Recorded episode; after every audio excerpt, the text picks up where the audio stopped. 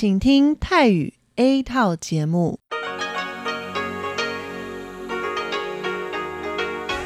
ที่นี่สถานีวิทยุเรดิโอไต้หวันอินเตอร์เนชันแนล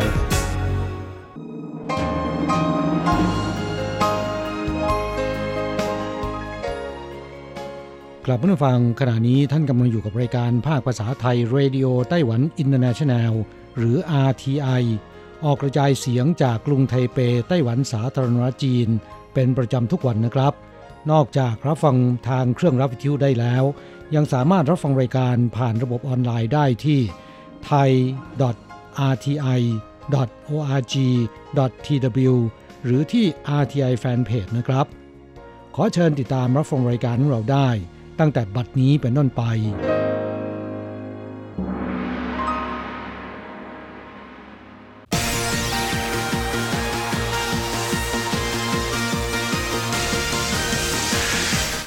เรื่องที่เป็นข่าว ทุกเรื่องที่เป็นกระแสในสังคมไต้หวัน เราจะจับมาเล่าให้คุณฟังทุกสัปดาห์ที่ RTI ผ่านมุมมองของคนรุ่นใหม่ กับรายการมิติใหม่ไต้หวัน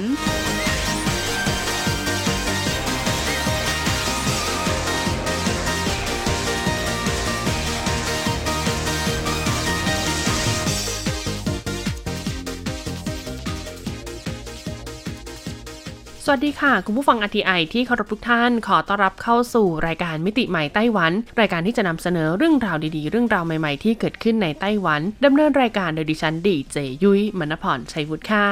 สำหรับเรื่องราวของเราในสัปดาห์นี้ค่ะ บอกเลยว่ามีความเกี่ยวข้องกับประเทศเพื่อนบ้านของเรานะคะ นั่นก็คือประเทศเวียดนามนั่นเองคุณผู้ฟัง อย่างที่เราทราบกันดีแล้วค่ะ ว่าในไต้หวันนะคะ มีผู้ตั้งถิ่นฐานใหม่ชาวเวียดนาม รวมถึงแรงงานเวียดนามเนี่ยมาอาศัยอยู่เป็นจำนวนมากเลยนะคะ ซึ่งก็ต้องบอกเลยนะคะว่าถ้ารวมสถิติจนถึงปัจจุบันนี้นะคะ ในไต้หวันเนี่ยมีชาวเวียดนามนะคะ อาศัยอยู่ทั้งผู้ตั้งถิ่นฐานใหม่นะคะ นักเรียนนักศึกษาแล้วก็รวมไปจนทั้งถึงแรงงานต่างชาติชาวเวียดนามเนี่ยเรียกได้ว่าเป็นหลักที่แสนคนเลยทีเดียวนะคะ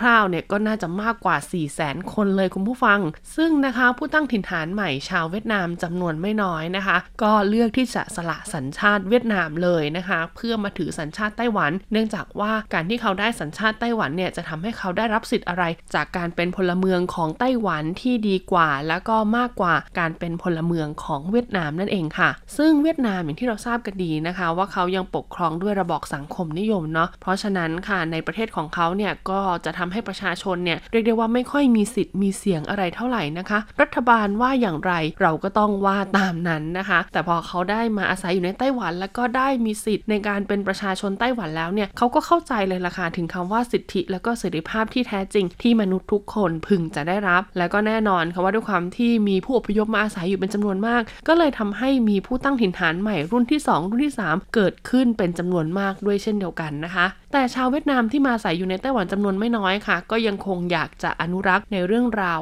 ของความสำนึกรักบ้านเกิด แล้วก็อยากจะถ่ายทอดเรื่องราวทางวัฒนธรรมนะคะ ที่เป็นแบบดั้งเดิมของคนเวียดนามนะคะ สืบทอดให้กับลูกหลานรุ่นต่อๆไปได้รับทราบ เขาก็เลยมีการสร้างนะคะบ้านหนังสือเวียดนามขึ้นมาค่ะคุณผู้ฟัง ซึ่งบ้านหนังสือเวียดนามแห่งนี้นะคะ ก่อตั้งโดยสะพ้ายชาวเวียดนามค่ะ ที่แต่งงานมาอาศัยอยู่ในไต้หวัน ซึ่งผู้ก่อตั้งนะคะก็คือคุณดาวทีเว่ยค่ะต้องบอกเลยนะคะว่าคุณดาวทีเว่ยก่อนหน้านี้เนี่ยพูดภาษาจีนไม่เป็นเลยนะคะ เรียกได้ว่าตอนที่เธอตัดสินใจอพยพ แล้วก็แต่งงานมาอาศัยอยู่ในไต้หวันเนี่ยภาษาจีนเธอเป็นศูนย์พูดไม่ได้เลย แต่ความโชคดีของคุณดาวทีเว่ยค่ะ ก็คือเจอสามีที่ดี เจอพ่อแม่สามีที่ดี แล้วก็ส่งเสริมให้เธอเนี่ยทำการศึกษาต่อในไต้หวันนะคะ เมื่อเธอจบการศึกษาค่ะในระดับที่เรียกได้ว่าเป็นเหมือนวิทยาลัยนะคะ ของไต้หวันแล้ว เธอก็มีความตั้งใจมากๆค่ะว่าอยากจะตอบแทนนะคะ สิ่งที่ไต้หวันให้โดยเฉพาะเรื่องราวของการศึกษาเนี่ยกลับคืนสู่ผู้ตั้งถิ่นฐานใหม่รุ่นที่ 2 หรือว่าเด็กรุ่นใหม่ในไต้หวันนะคะ เธอก็เลยตัดสินใจ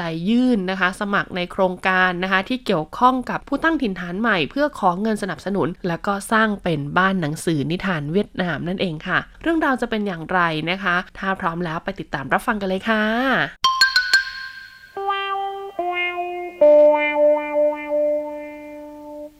เป็นเวลากว่า 5 ปีแล้วนะคะ ที่บ้านหนังสือเวียดนามซึ่งตั้งอยู่ในเมืองฮวาเลียน เปิดคลาสสอนภาษาเวียดนามฟรีในทุกวันเสาร์ โดยคุณครูค่ะจะอ่านหนังสือนิทานภาพ พาเด็กๆ มาเล่นเกมการละเล่น และทำอาหารเวียดนาม แนวคิดในการก่อตั้งบ้านหนังสือหลังนี้เป็นของคุณดาวทีเวยผู้ตั้งถิ่นฐานใหม่ชาวเวียดนาม เพื่อตอบแทนที่ได้รับโอกาสในการศึกษาเล่าเรียนในไต้หวันเป็นเวลาถึง 9 ปี ทุกเย็นวันเสาร์ค่ะ บ้านนิทานเวียดนามจะเปิดสอนภาษาเวียดนามฟรี ซึ่งบนผนังห้องเรียนมีภาพของโฮจิมินห์บิดาประชาชาติเวียดนามแขวนอยู่ พร้อมกับข้อความภาษาเวียดนาม 6คำที่เขียนว่าจงศึกษามารยาทก่อนศึกษาวิชาความรู้ คุณครูที่รับผิดชอบการสอนนะคะ คือนักศึกษาระดับปริญญาเอกสาขาเอเชียแปซิฟิกศึกษา จากมหาวิทยาลัยตงหัว 2 คน ชื่อว่าคุณหุ่นกวักตุง แล้วก็คุณหุ่นเลอันฮุยนะคะ โดยการสอนเนี่ยจะใช้ภาษาอังกฤษควบคู่กับภาษาเวียดนาม คุณดาวทีเวยค่ะ ผู้ก่อตั้งบ้านหนังสือเวียดนามนะคะ มีครอบครัวของสามีทำธุรกิจโฮมสเตย์อยู่ใกล้กับสถานีรถไฟฮวาเลียน ซึ่ง 10 กว่าปีที่ผ่านมามีลูกค้าเข้าพักเต็มทุกวัน คุณสู่อีกุยนะคะ แม่สามีที่เกษียณงานในสถานีตำรวจ เพราะอาการป่วยนะคะ ก็ยังคงต้องลำบากดูแลทำความสะอาดห้องพัก จึงหวังให้ลูกชายค่ะรีบแต่งงานมีภรรยาโดยเร็ว คุณหลิวจื้อจงนะคะ ลูกชายที่มีนิสัยเก็บตัวเงียบครึม และยึดถือความคิดที่ว่าจะไม่แต่งงาน เมื่อเห็นมารดาลำบากค่ะต้องทำงานหนักจึงตัดสินใจรับนัดดูตัว โดยผ่านการแนะนำของญาติมิตร และแต่งงานกับคุณดาวทีเวยเข้ามาเป็นสะพ้ายในครอบครัว คุณดาวทีเวยตอนที่แต่งงานนะคะ มีอายุครบ 20 ปีบริบูรณ์ ตอนแต่งงานมาอาศัยที่ไต้หวันเนี่ย ภาษาจีนประโยคเดียวก็ยังพูดไม่ได้ เธอยังคงจำได้นะคะ พร้อมเล่าว่าฉันมาถึงไต้หวันวันที่ 9 กันยายน 2 วันถัดมาวันที่ 11 กันยายน แม่สามีก็พาฉันไปที่โรงเรียนสอนพิเศษภาษาจีน ของโรงเรียนประถมหมิงอี้ในเมืองฮวาเลียน ที่นั่นฉันได้พบปะผูกมิตรกับเพื่อนๆ จากเวียดนาม ซึ่งพูดภาษาเดียวกัน ทุกคนดูแลฉันเป็นอย่างดี อาจารย์สอนฉันอย่างตั้งใจ จึงทำให้ฉันรู้สึกอบอุ่นปลอดภัย และไม่ค่อยคิดถึงบ้านเท่าไหร่นักการแต่งงานมาที่ไต้หวันค่ะทำให้เธอกลายเป็นเท่าแก่เนี้ยของโฮมสเตย์แต่การไม่เข้าใจในสิ่งที่ลูกค้าพูด หรือว่าลูกค้าต้องการอะไร ก็รู้สึกได้แต่เพียงว่านี่คือเสียงที่ลูกค้ากำลังคุยกัน คุณดาวถีเวยนะคะ ที่ภายในใจเต็มไปด้วยความสับสนกระวนกระวาย จึงบังคับตนเองให้ท่องศัพท์วันละ 40-50ถึงคำหลังจากนั้น 3 เดือนค่ะ คุณดาวถีเวยก็สามารถเข้าใจภาษาจีนและสื่อสารกับลูกค้าได้ พ่อแม่สามีเห็นว่าเธอปรับตัวได้ดีนะคะ จึงแนะนำให้เธอไปเป็นอาสาสมัคร รับโทรศัพท์ที่ศูนย์ครอบครัวผู้ตั้งถิ่นฐานใหม่ขององค์กรสตรีคริสเตียน สมาคม YWCA เพื่อให้คำปรึกษาเกี่ยวกับการสอบใบขับขี่ การปรับตัวในการดำเนินชีวิตและอื่น ๆ ให้กับพี่ ๆ น้อง ๆ ซึ่งเป็นสตรีผู้ตั้งถิ่นฐานใหม่ ทุกครั้งที่ได้รับทราบเรื่องราวเกี่ยวกับความรุนแรงในครอบครัวนะคะ คุณดาวทีเวยก็อดไม่ได้ที่จะมีความรู้สึกขอบคุณ และทนุถนอมความสุขในชีวิต เธอพูดด้วยน้ำเสียงที่เต็มไปด้วยความสุขว่า พ่อแม่สามีไม่เคยถือว่าฉันเป็นลูกสะพ้ายแต่เห็นฉันเป็นลูกสาวของพวกเขาจริง ๆเธอกล่าวว่าพ่อสามีเคยบอกว่าการเรียนภาษาจีนที่โรงเรียน คือการศึกษาหาความรู้ในโรงเรียน ส่วนการเป็นอาสาสมัคร คือการเรียนรู้ทางสังคม และยังเป็นการเรียนรู้เรื่องครอบครัวด้วย พ่อแม่สามีให้ความเคารพในขนบธรรมเนียมประเพณีดั้งเดิมของเธอ ดังนั้นก่อนรับประทานอาหารในแต่ละมื้อ ผู้ใหญ่จะต้องพูดก่อนว่าปู่ย่าตายาย เชิญรับประทานอาหาร จึงค่อยเริ่มรับประทานได้ เป็นการศึกษาในครอบครัวที่หลอมรวมเข้ากับวัฒนธรรมเวียดนาม ที่ให้ความสำคัญกับขนบธรรมเนียม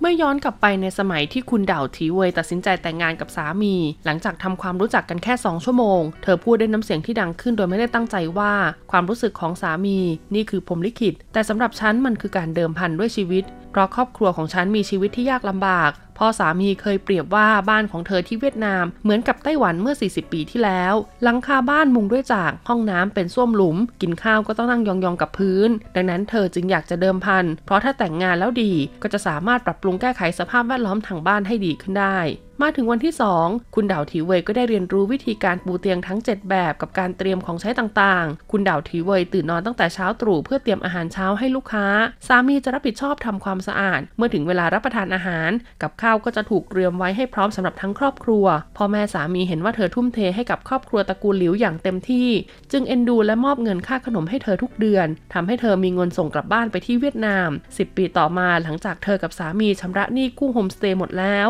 พ่อแม่สามีก็ให้เงินจำนวนไม่น้อยแก่เธอ เพื่อให้เธอนำไปใช้สร้างบ้านที่เวียดนาม เพราะความตั้งใจทุ่มเทของเธอ จึงทำให้ครอบครัวที่เวียดนามกลับมามีชีวิตความเป็นอยู่ที่ดีขึ้น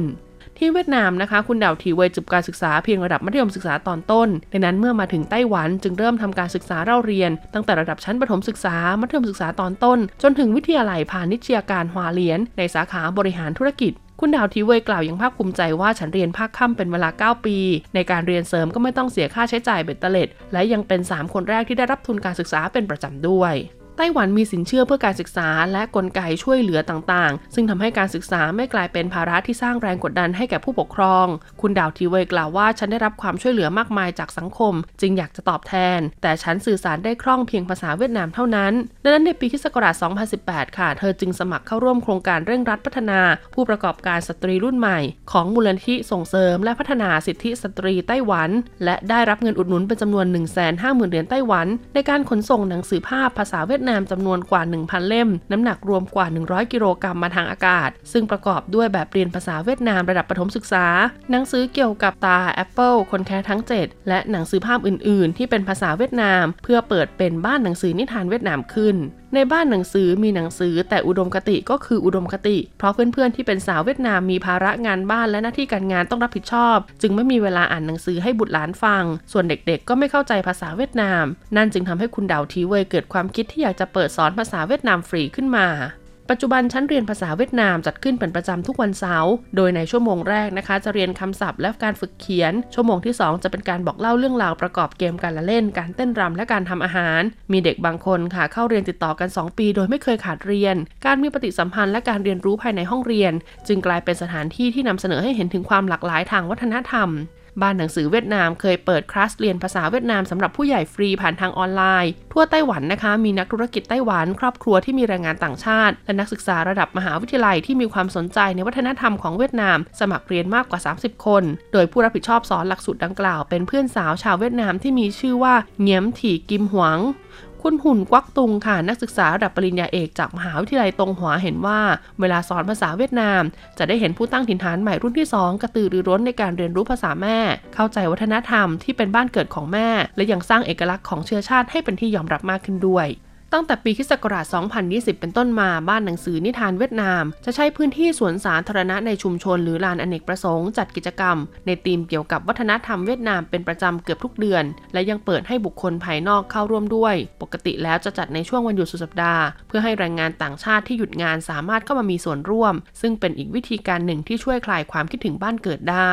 ในช่วงเทศกาลตรุษจีนของทุกปีบ้านหนังสือจะทำการประดับประดาตกแต่งด้วยต้นบวยสีเหลือง บรรดาสาวๆ ก็จะสวมเครื่องแต่งกายดั้งเดิมสีแดง ซึ่งเป็นสีมงคลตามเทศกาลสาวๆ ที่มาจากเวียดนามเหนือ จะนำข้าวเหนียวมาทำเป็นบ้าจ่างแบบเค็ม และบ้าจ่างแบบหวานที่ใส่กล้วยหอม ส่วนคนที่มาจากเวียดนามใต้จะเตรียมแตงโม นอกจากนี้ยังมีลิ้นจี่และมะม่วง จัดใส่ลงไปในถาดให้ครบ 5 อย่าง เป็นถาดผลไม้ 5 อย่างแม้ธรรมเนียมปฏิบัติของเวียดนามเหนือและเวียดนามใต้ จะมีบางส่วนที่แตกต่างกัน แต่ทั้งหมดนี้ล้วนเป็นสัญลักษณ์ที่สื่อความหมายถึง มีเหลือกินเหลือใช้ตลอดปี และมีปัจจัย 4 ที่อุดมสมบูรณ์ กิจกรรมของเทศกาลไหว้พระจันทร์นะคะจัดติดต่อกันเป็นปีที่ 5 แล้ว ซึ่งในความเป็นจริงก็คือเทศกาลวันเด็กของเวียดนาม โดยกลุ่มอาสาสมัครของบ้านหนังสือเวียดนามจะใช้ขวดน้ำพลาสติก มาทำเป็นโคมไฟและพาพวกเด็กๆ เดินไปตามท้องถนนนำเอาลูกอมกับสับปะรดไปรับประทานด้วย ทุกครั้งที่มีการจัดกิจกรรมเทศกาลเฉลิมฉลองสาวๆชาวเวียดนามก็จะใช้เวลาช่วงนี้แสดงออกถึงเอกลักษณ์ทางเวียดนาม เพื่อให้บรรลุวัตถุประสงค์ของการสืบสานทางวัฒนธรรม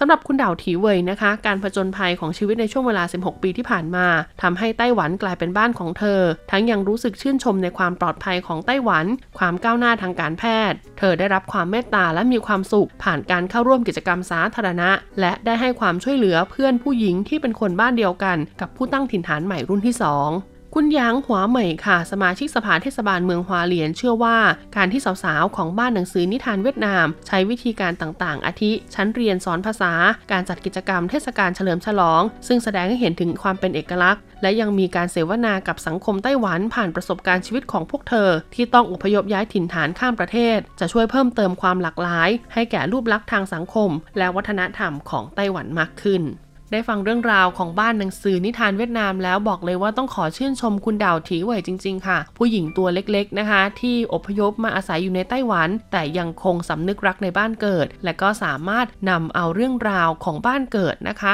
มาตอบแทนคืนสู่ไต้หวันได้ด้วยสำหรับวันนี้หมดเวลาของรายการมิติใหม่ไต้หวันแล้วพบกันใหม่สัปดาห์หน้า สวัสดีค่ะ